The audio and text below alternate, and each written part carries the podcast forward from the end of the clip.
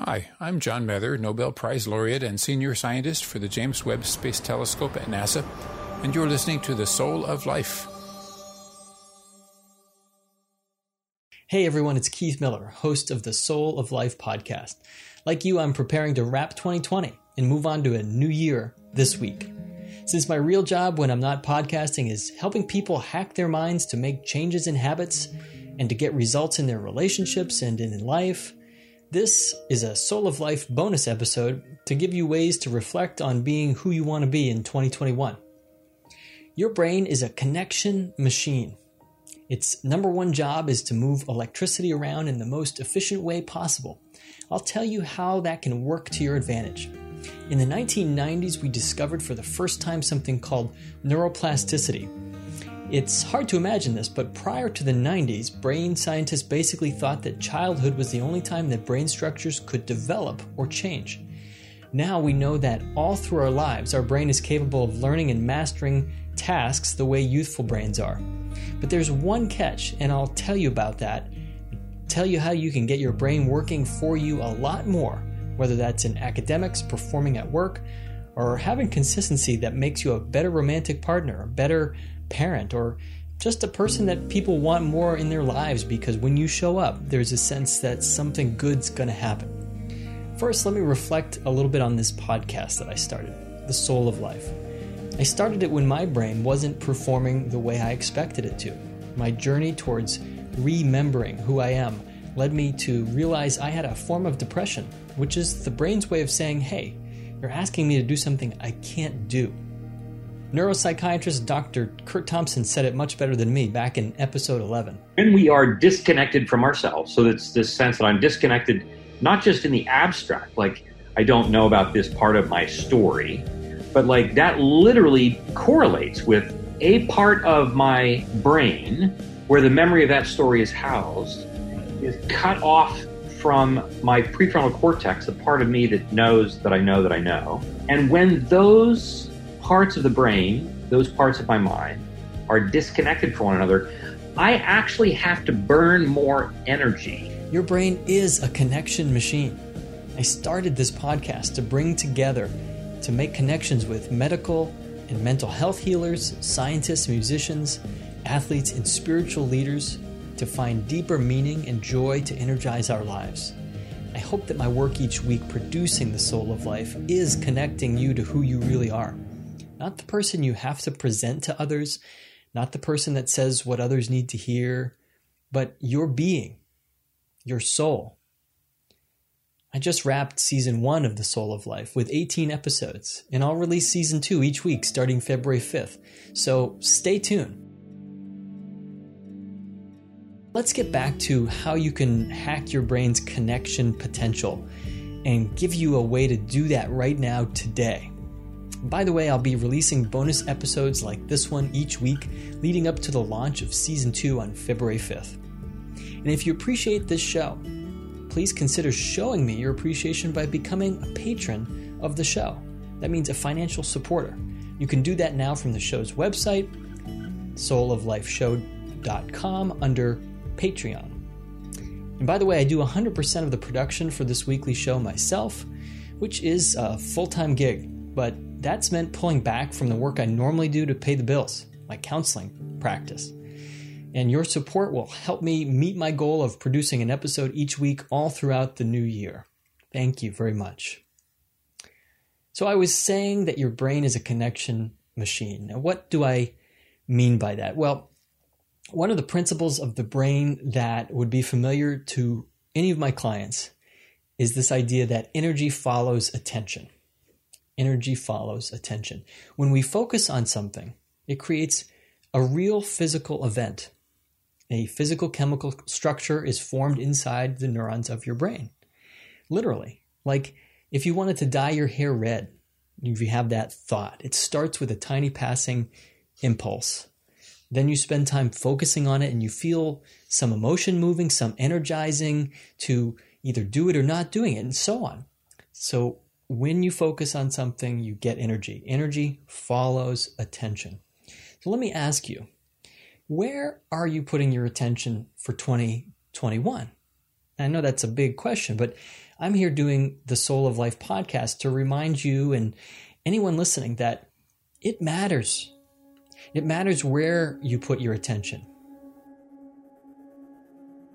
I want to illustrate for you and, and, demonstrate how your body wants to perform, to give you a, an idea of how you can open up more of that ability to perform and call on what you need when you need it. Your body wants to perform, your mind wants to make connections, but it has to be asked. That's the the trick. It has to be asked.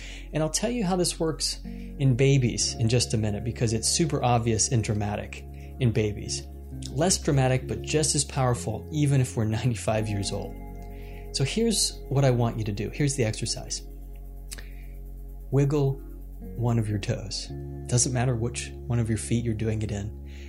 I'm going to ask you to shift your attention from me to, we'll just say, your feet, your toes. So choose one of your feet, and just wiggle your toes. How are you performing this simple physical task of wiggling your toes? Now, don't think too much about the answer. Don't try to explain it to yourself and, and don't try to form words. I want you to get in touch with the actual sense, the internal sense, what we what we would call proprioception of the body. Right? How do you know that you're wiggling your toe? Can you sense or feel how it actually works without explaining it? Most people just tell me, uh, yeah, I just wiggle my toe. Like there's no explanation, right? They just do it. Sound about right to you? I'll tell you a little bit more about how you're wiggling your toes. You believe it's possible to do it, you focus on it, and it happens, right? I'm to just say that again. You believe that it's possible to do it, you focus on it, in other words, you invest in it, and then it happens. Now, there's a lot of different labels we can give to this. You can choose the one that fits for you best. Many people would call this an act of faith. So you're kind of using like your faith muscles, spiritual kind of principle, a, a meta awareness that our brains seem to be wired with. A neurobiologist would call it something different, of course, maybe action potential or something, but whatever. The point is that potential isn't reached unless it's called upon by you. Now, another term for this is mindfulness paying full attention to each moment. And by the way, I can't wait to speak with Ellen Langer in season two of The Soul of Life. She's a pioneering woman whose research on mindfulness for decades has given her the title of Mother of Mindfulness. So that's going to be pretty cool. So, mindfulness, you know, this idea is that you have to believe it to call upon it. You have to act in faith as if it is happening right now, as if it is possible right now and then it becomes right now. So, I mean, I realize this can sound a bit like name it, claim it televangelism to some people, but this stuff is bedrock science. And for those of you who grew up in, you know, spiritual traditions like Sunday school or Hebrew school or catechism or other faiths, it has a familiar ring to it, right? It's it's this sort of faith of a mustard seed, or the parable of the widow and her two coins.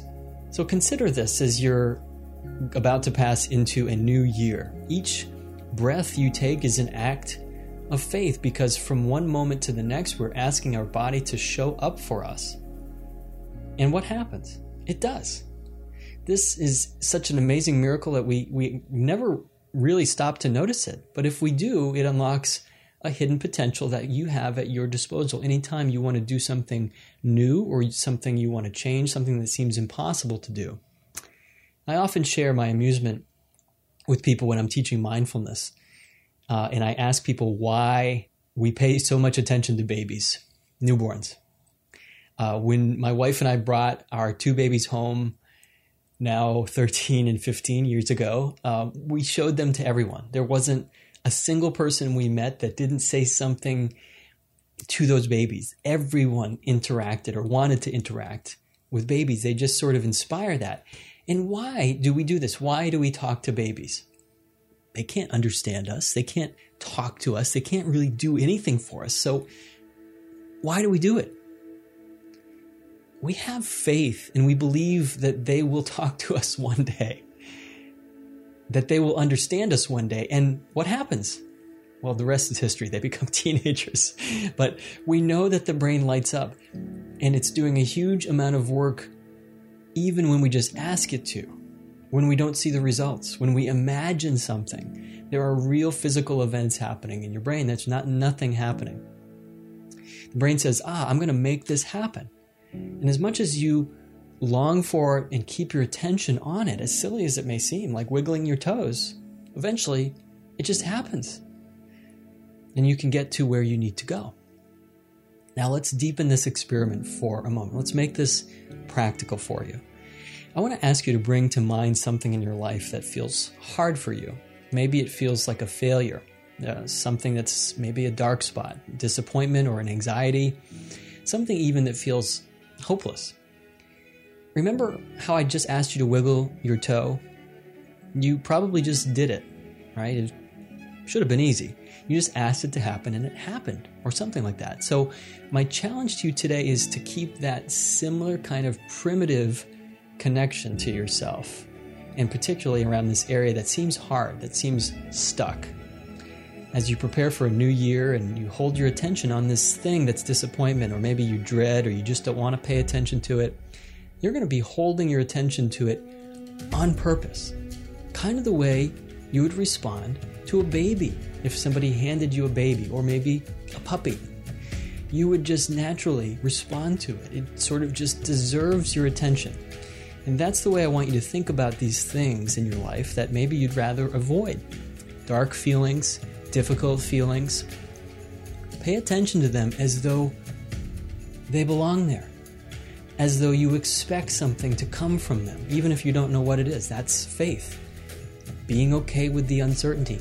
And the kind of attention you pay to it should be the same as that primitive level of wiggling your toe that I mentioned. You have no idea how the heck this is going to work, but here goes, right? That you're just going to try it and do this for at least a full minute.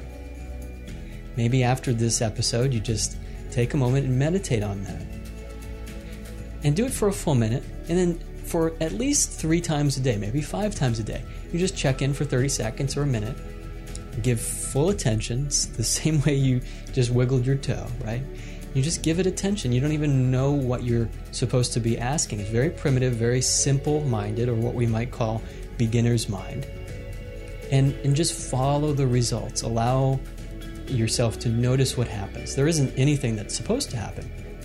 Now, some of you may think here that what I'm doing is asking you to pray. In fact, it has a similar ring to it, and you wouldn't be far off to assume that.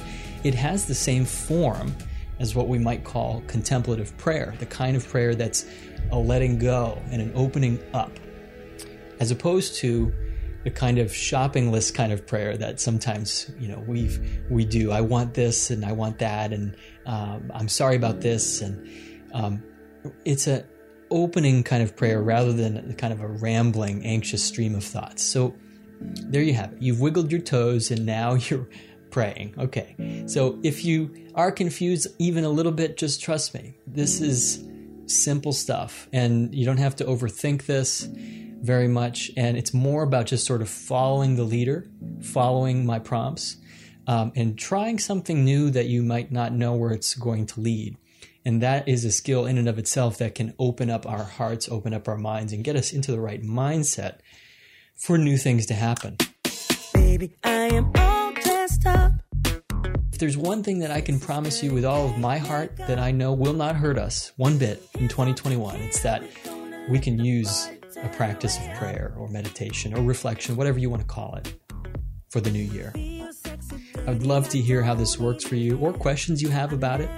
And one way I'm making this possible is creating a space online where this conversation can uh, show up from the episodes on the Soul of Life, and it can become a community where you can get to know each other and interact with each other, and I'll be there interacting. So click on the links below if you're watching the video or get to the show website, souloflifeshow.com, to find the link to Patreon. Come on, baby, follow me. And that's where you're going to find a way to get linked into the Discord channel, which is kind of like a Facebook group, but only cooler and private and not on a stage. Um, by contributing an amount that feels right to you to support the Soul of Life, you gain access to the Soul of Life Discord channel. And that's a place where I think it's going to be a cool way to explore com- what community can look like with people who are interested in the same kinds of things, tapping into who they're meant to be, expanding their life, and growing into their full potential. Thanks for your support. Just visit souloflifeshow.com and go to Patreon. I will join you in this prayer and in this mindset that calls for possibility in 2021. Happy New Year.